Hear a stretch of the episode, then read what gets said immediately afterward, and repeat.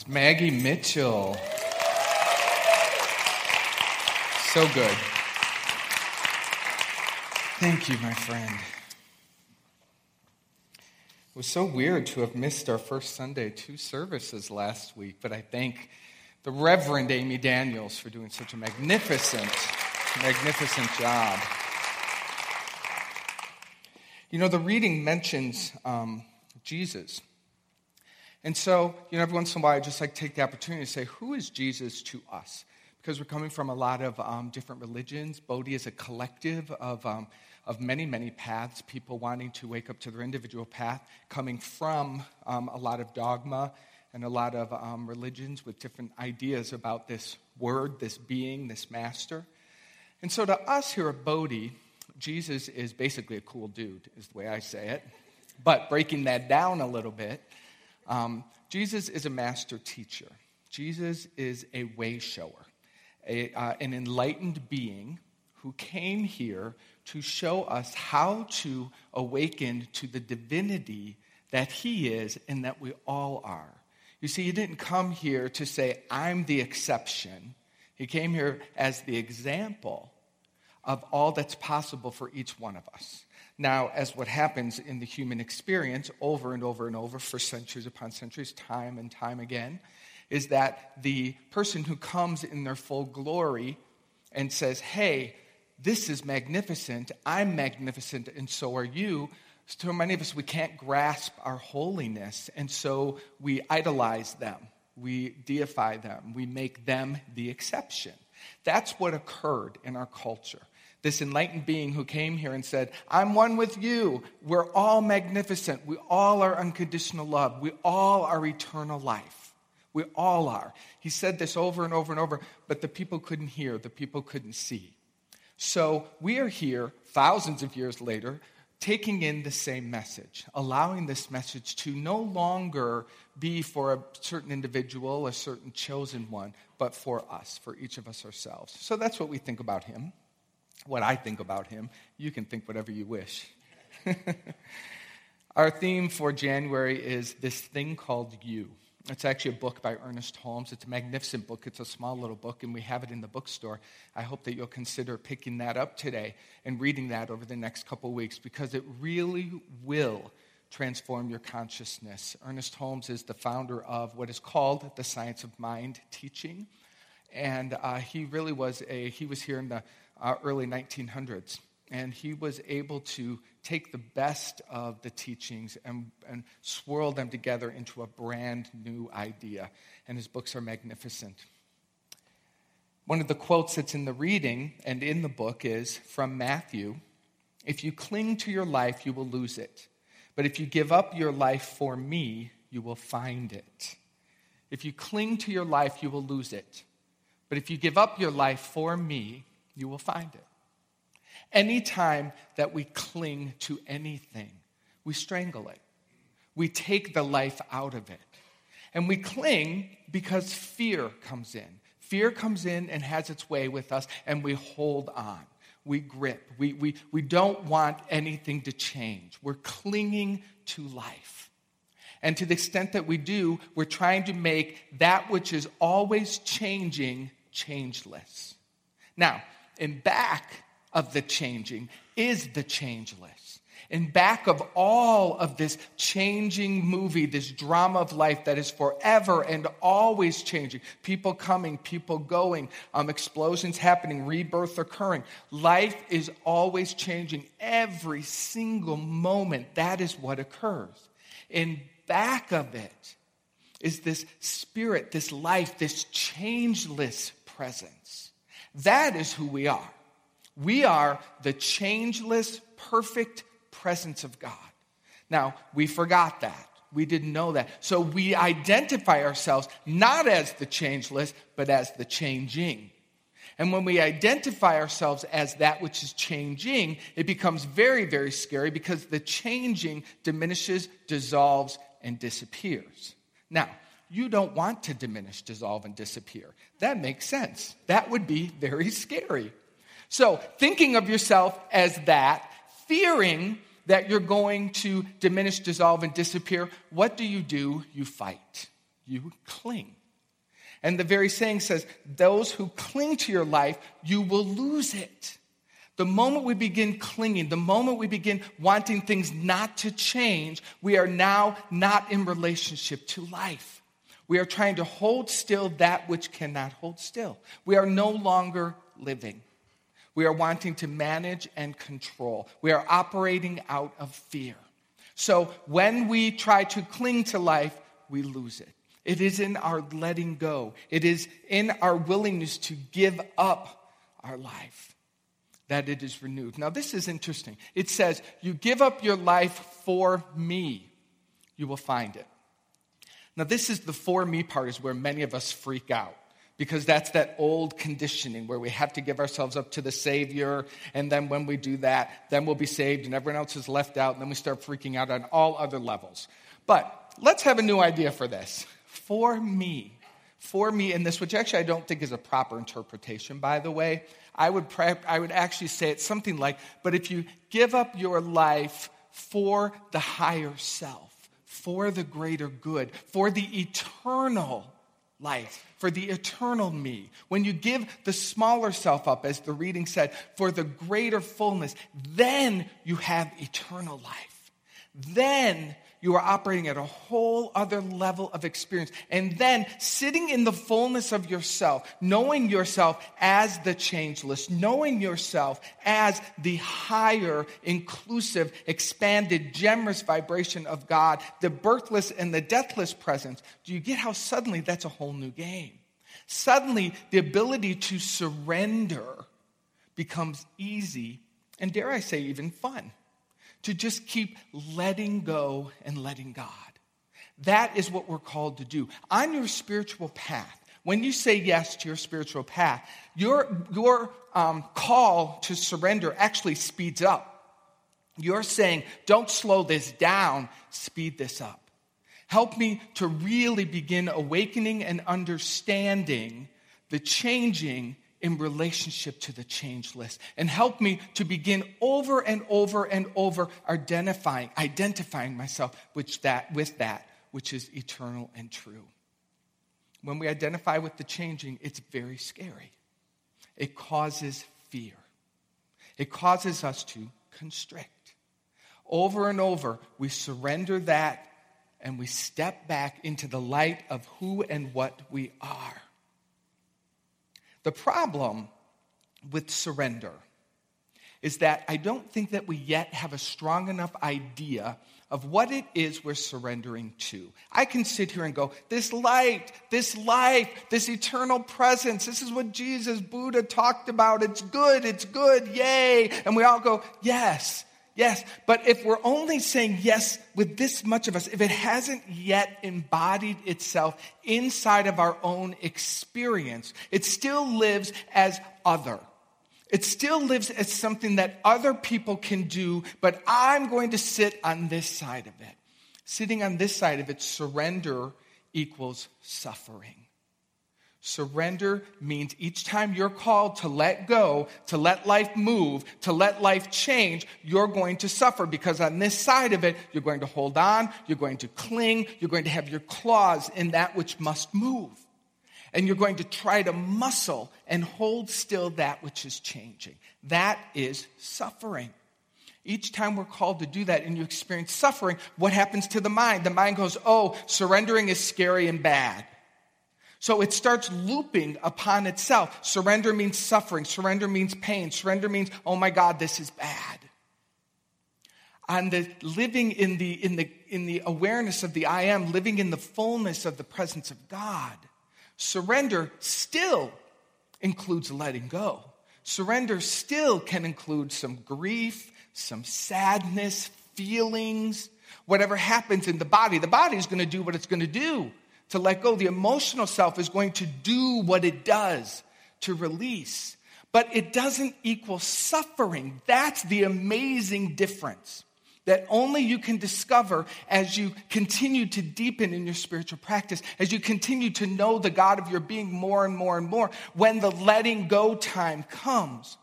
And suddenly you're guided from on high to breathe, to keep breathing, to let the letting go, to let the change come through you. It's a powerful, energetic experience. And it includes lots of feelings, lots of feelings, but it doesn't equal suffering.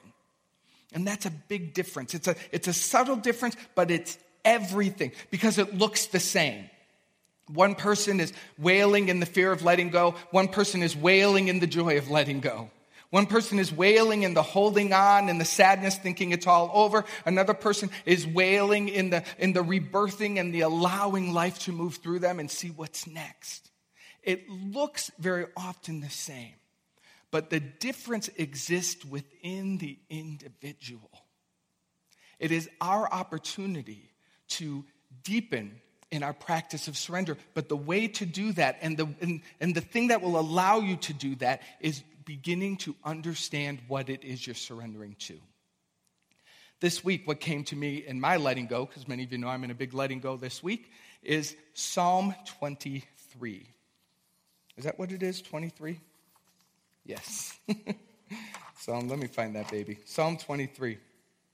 I want to look at that for a moment. And let's, I want you to take a moment before we, we look at this amazing, amazing passage just take a moment and where in your life are you being called to surrender? What is changing in your world that you don't want to? You don't want it to. Perhaps it's a financial issue or a health issue. Very often, relationships bring us to our knees when it's time for them to change and let go. Take a moment and just think this in my life is calling me to surrender, to let go and just allow something else to be born. Just be in relationship with that as we look at Psalm 23. The Lord is my shepherd, I lack nothing. The very first sentence immediately brings us profound peace. The Lord is the creative process within us. It is the law of the universe, and it always says yes, and it is always for you. The Lord is your shepherd. The laws of, these universe, of this universe, the creative process, which is always rebirthing itself into more and more life, good to greater good. It is your shepherd. It is your way shower. And it leaves you wanting nothing. Inside of the laws of the universe, all that you need is always present. There is never not enough in God.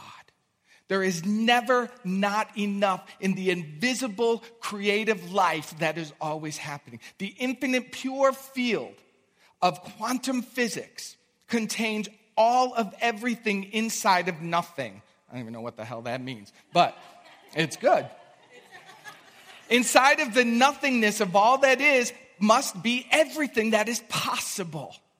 So, this saying, the law, the creative process of life is always guiding me, and inside of it, I'm never lacking.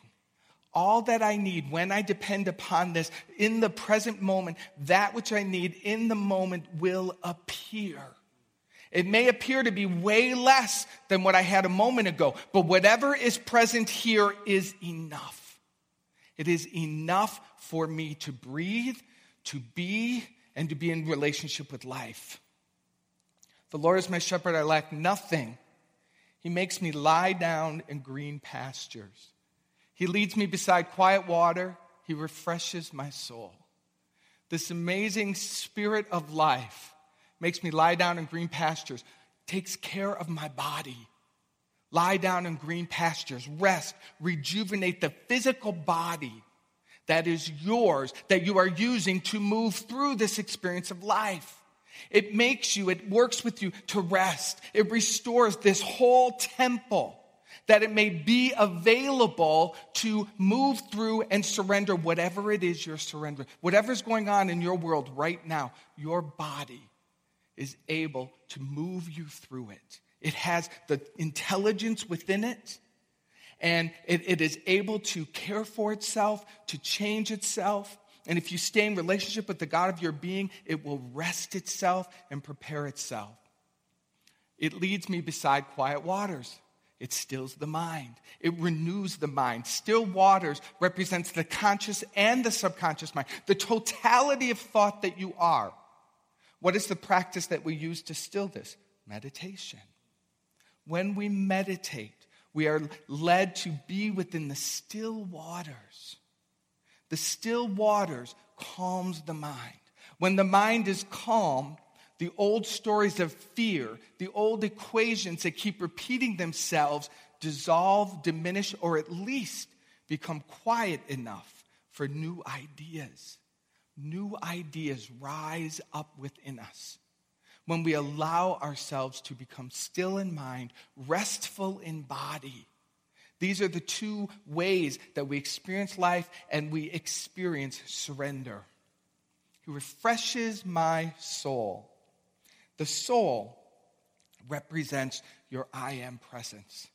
It is the bridge where your mind and your body meet, where the spirit of your being and the physical understanding of yourself reside. The soul contains the holistic experience of who you are.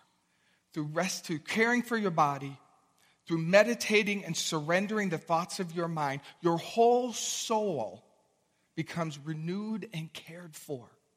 Whatever you're moving through, whatever it is that you're being guided to surrender and let go of, your soul, when you turn to the God of your being, when you trust this universe, your soul is cared for and it is guided. Even though I walk through the darkest valley, I will fear no evil, for you are with me, your rod and your staff, they comfort me. Even though I walk through the darkest valley, I will fear no evil, for you are with me. Your rod and your staff, they comfort me. Whatever you're walking through, however dark it may be, however light it may appear in this moment, whatever is occurring, you are not alone. It is absolutely not possible for you ever to be separate from the God of your being. It is never possible, no matter what is occurring in life, no matter how much surrendering you are being called to do, if it brings you to your knees in those darkest of darkest hours, that is the time where your soul cries out, I am not alone.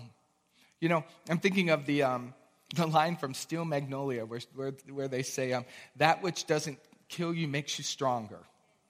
Is that right? That which doesn't kill you makes you stronger. I would add on to it and I would say, that which kills you takes away the problem anyway. So either way, you're fine. Either you become stronger or you're killed and the problem's gone. But either way, either way, you are always growing and glowing from good to greater good, and you are always guided. Oh, if you could, in the center of whatever your surrender is this day, if you could say in the center of that surrender, I am not alone. The highest power of love is with me. Thy rod and thy staff, thy rod actually metaphysically represents the I am consciousness. The I am. Using your I am, I am not alone. I am one with the changeless power of love and light. I am one with the infinite goodness. These affirmations, we do not speak them to make them true. We speak them because they are true and we need to activate them in our time of surrender and letting go. We activate these truth statements. I am not alone right here. That very truth statement, it allows you to breathe. You get to take a deeper breath. Take a deeper breath. Say with me, I am not alone. Take a deeper breath. I am not alone. You're never alone. You are always guided. You prepare a table before me in the presence of my enemies. You anoint my head with oil, and my cup overflows. Now, you actually have no enemies. You have no enemies. There's no such thing that exists in God. There is no such thing. It's not possible for perfect love, unconditional love, inclusion, wholeness to have anything other than itself that it knows and loves. Now, that's your spiritual nature. In your human form, your enemy simply appears as this thing called fear. As fear. Now, fear takes on different faces, different names, different places, different ideas. It disguises itself outside in the world of form. But all that fear is, is an illusion. It doesn't exist in God. So, you are um, in the presence of fear, you are anointed with oil, which represents love. So, very simple equation. Where you are feeling fear, the presence of God within you awakens the love energy that you are, and love goes into the vibration of fear and dissolves it. It brings it into itself. It, it, it, it's the, the message of resist not. Resist not your enemy simply means stop pushing away the fear. Stop projecting out onto other people your problems and your insecurities. Stop making other people, places, and things wrong, judging them and, and pushing them like this. Bring them into your heart and allow love to renew you, restore you, and bring you into wholeness. Love does this. You don't need to figure it out. You don't need to figure out how to do it. That's the, that's the, uh, the, the trip of the ego. The ego wants to figure out how to do all of this. Love knows. Love knows how. In the presence of fear, you are anointed with love, and the love overflows. And surely your goodness and love will follow me all the days of my life, and I will dwell in the house of the Lord forever. That should pop up, but it's there we go. surely, surely, with all of that in place, your goodness and love will follow me all the days of my life, and I will dwell in the house of the Lord forever. That dwelling in the house of the Lord forever is our invitation today to dwell in the house of love, to dwell in the place where change and surrender is a natural, joyous process. You see, that's the game of life. You're here. The game of life is let go, the game of life is surrender. That's the game. So let's learn how to play it really well. Really well. This one passage, Psalm 23, tells you exactly how to play the game of life. It tells you exactly who is your power, how your power works, that you're never ever alone, that you're always cared for. Turn to it. The surrendering process, the letting go, knows how to do what it's supposed to do. And life of its nature must and always does rebirth itself. It always does. Many of us in this room have lost almost everything. Almost everything a house, a home, lovers, money, sitting there on a corner going, okay, what's next? Well, you probably weren't going, okay, what's next? You probably were a puddle of something against the curb. But with this psalm in your back pocket, with the knowing of God who you are, you can stand there and go, what's next? And again, it doesn't negate the human experience. It allows the human experience to become a bridge that moves you into what's next. We're always guided to surrender. It's all we're doing. But I promise you, I promise you, it is from good to greater good. There's one life. That life is God, and that life is my life now. Yes? And so it is.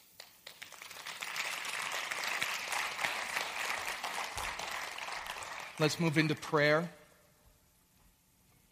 Again, bring to mind, bring to heart that which you are in the process of surrendering.